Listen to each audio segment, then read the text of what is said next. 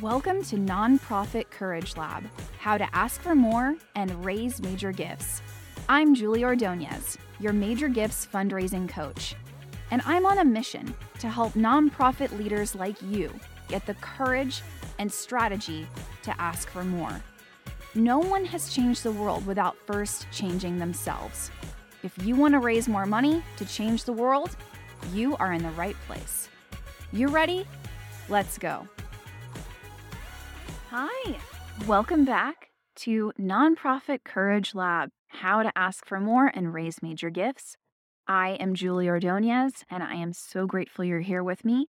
Today, we are talking about the five keys to building a culture of generosity. This is one of the most foundational pieces that I work with my clients on both one on one and in my group coaching program, Courage Lab. And I'm going to go through the five keys and kind of share them with you, but I'm also going to dive deeper into two of them specifically today. And of course, if you want to learn more, you can check out nonprofitcouragelab.com for more info on that. So, here are the five keys that I see to building a culture of generosity. And First things first, though, when I say culture, okay, what I mean is the character, the attitude, and the habits of the people in your organization, particularly leadership, the leaders. So there is no strategy for your fundraising that can beat your culture. Culture eats strategy for lunch. So, who you are is more important than your strategy. And, you know, Seth Godin, right, the goat of marketing, he says culture beats strategy so much that culture is strategy, right? So, your strategy is actually who you are. That's the real, real of the situation here. And who you are determines what you do, right? You can have a great plan, but if you're scared to death to do it, you ain't gonna do the plan, are you? You're gonna find 10,000 reasons why you cannot do the plan. This is why courage matters. When you are a courageous leader, you don't have to hide behind busyness to raise more funds. You are brave enough to say no to the things that you need to be outsourcing. And you're brave enough to ask for more and reach and exceed your fundraising goals. So that's why courage matters. Who you are defines and determines what you do. Who you are determines which strategy you execute on which strategy you actually implement. You with me? So, when I say culture of generosity, I mean that you have a culture that is conducive to people being generous. It is mm-hmm. ripe with generosity. You make it easy and natural and a part of the fabric of your mission and your organization. What it means to be in your community is to be generous. It's just a part of who you are and your essence and your core. It's so embedded that what that looks like is you have donors who are giving you $10,000 impromptu, spontaneously, without you even asking. So I know I talk a lot about asking for more. One of the hallmarks of a culture of generosity within a nonprofit organization is that you receive unsolicited, meaning you didn't ask for them, major gifts from individuals because they are so inspired and moved to give. And that when you do ask for more, they step up and they rise to the occasion. Hey, are you determined to double or maybe even triple your individual giving this year and you'd love some guidance and support? I've got news for you. I have taught dozens of leaders how to raise more five figure gifts in a month or less inside my program, Courage Lab. If you want to learn more, go to nonprofitcouragelab.com. That's nonprofitcouragelab.com and grab your spot today. Now is the perfect time to improve your fundraising skills and build your personal courage. I got you. Head over to nonprofitcouragelab.com. See you there.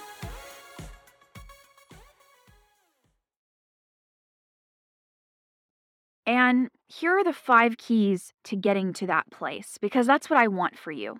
That is my end game. I want you to have a culture where people are generous. It's not something they do, it's who they are, right? Because who we are shapes what we do, it determines what we do. The first one is your attitude. Abundance attitude is a lot uh, of what I talk about. You've probably heard the phrase abundance mindset. I use I like to use attitude because attitude encapsulates both your thoughts and your feelings. Your your feelings are affected by your thoughts, right? Your feelings oftentimes come from the thoughts that you think and what you believe. So, a lot of that you have control over. And something that I work with my clients on believing and choosing to believe, something that they choose to believe, that they would like to believe, is that there are more than enough donors who are willing and able and eager to give above and beyond to your organization. They are there. It's a matter of inviting them, of being intentional with the people who are around you, and seeing people, really seeing the people who you have been entrusted with. Really seeing your board members for all that they bring to the table, who they are as whole human beings. Really seeing people and not taking them for granted. Every human being has a deep, enduring desire to make a difference. Every single person I've ever met. It is this type of abundance attitude that shapes our ability to ask for more. The second key is humility. You've heard me talk about humility. You know, I'm all about it. And the reason is because the humble leader raises more money. The humble leader doesn't allow their limitations, their discomfort, their own fears, their ego, their image, their reputation, even to be the ceiling for growth.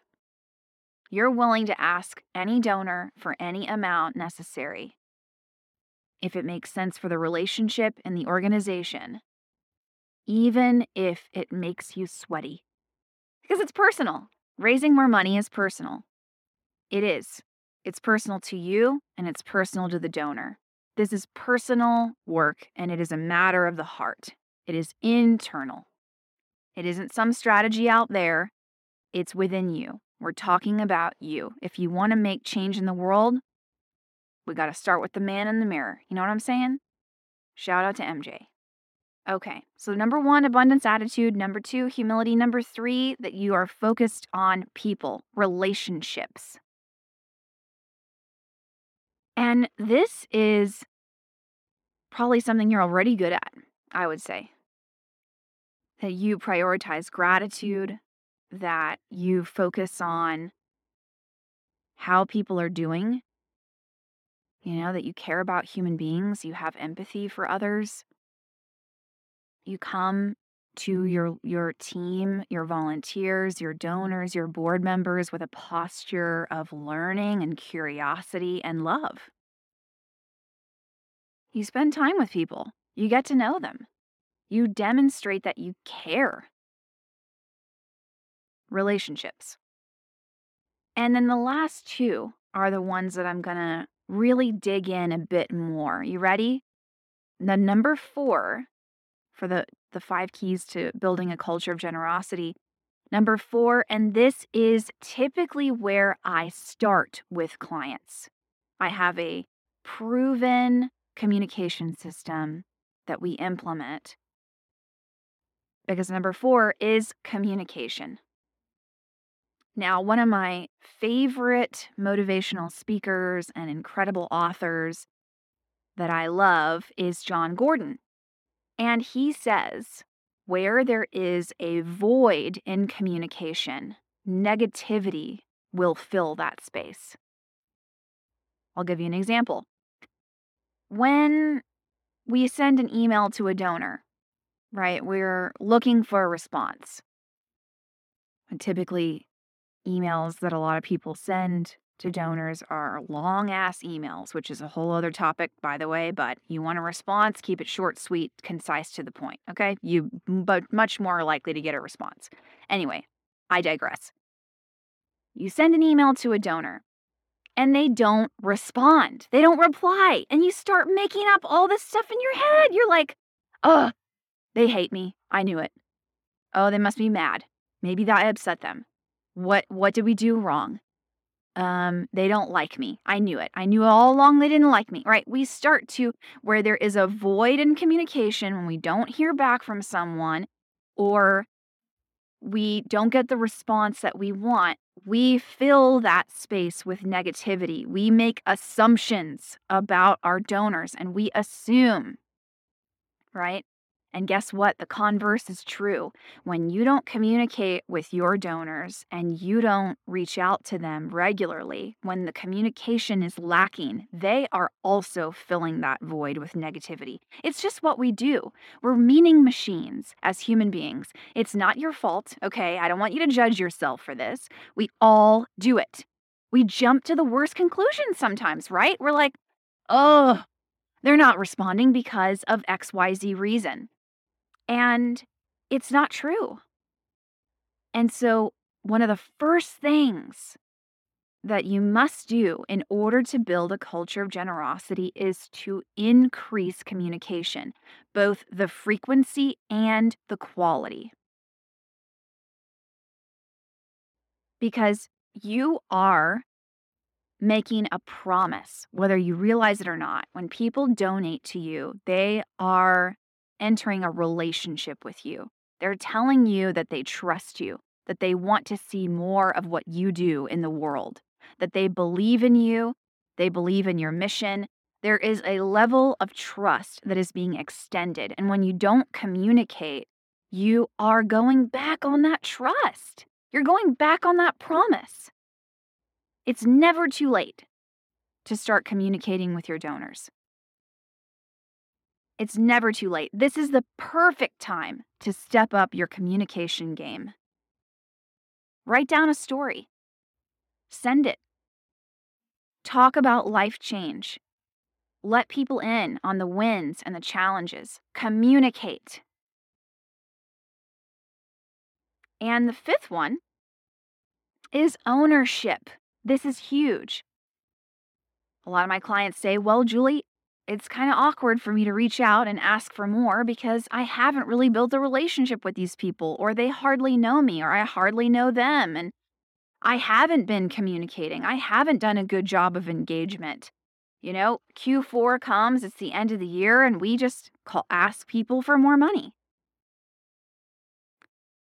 Here is a tremendous opportunity for you, friend.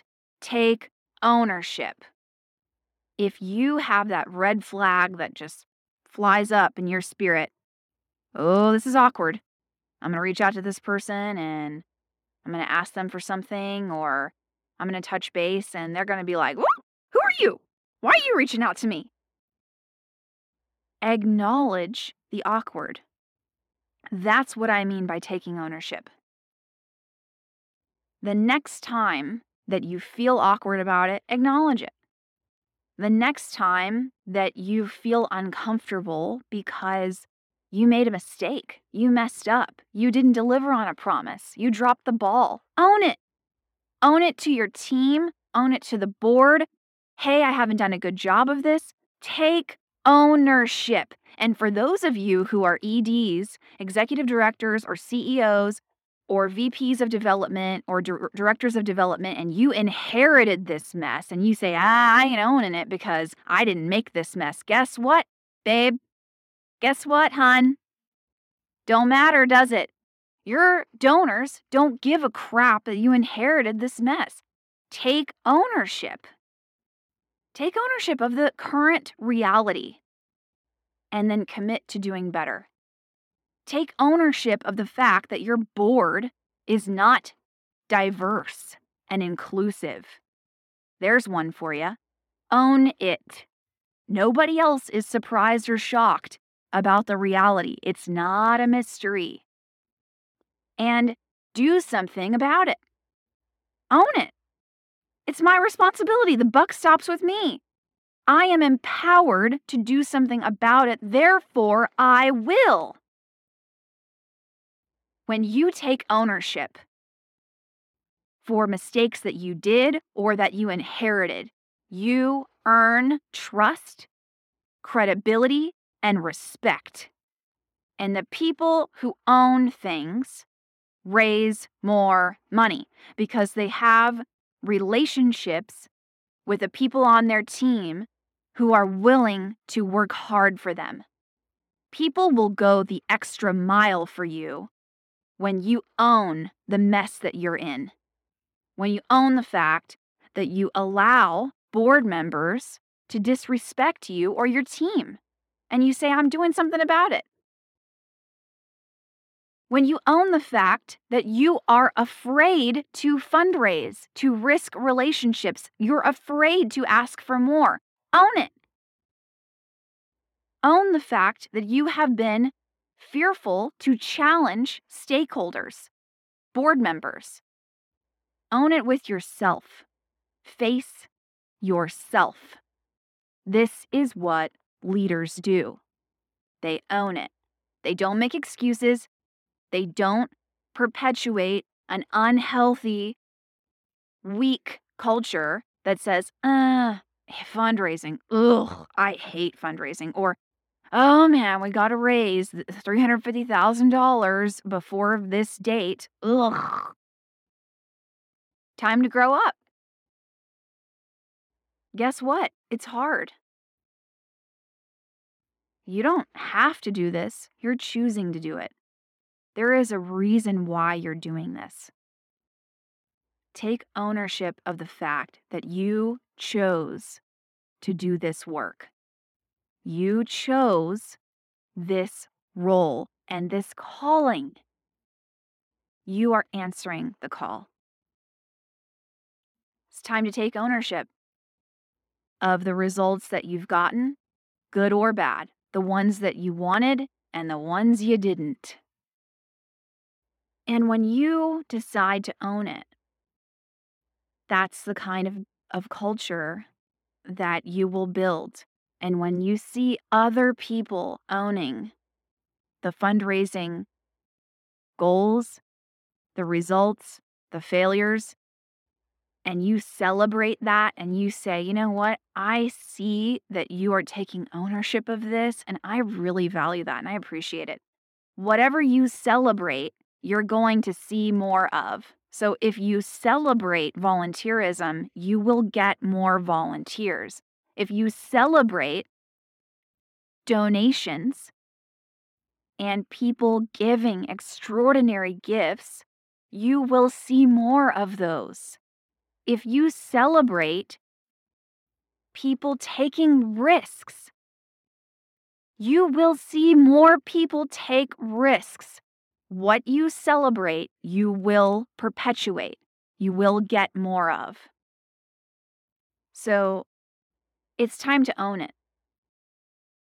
This is one of the pillars of building a culture of generosity. You're going to start seeing major gifts come rolling in because you own it, you build relationships, you have an abundance attitude, you are a leader who is leading with humility and courage. You are focused on building relationships and you communicate. You don't allow there to be negative assumptions because you are letting people know what's going on. They are in the know when they're with you. They understand the wins and they understand the challenges, and so they can respond with generosity. It's what people want to do.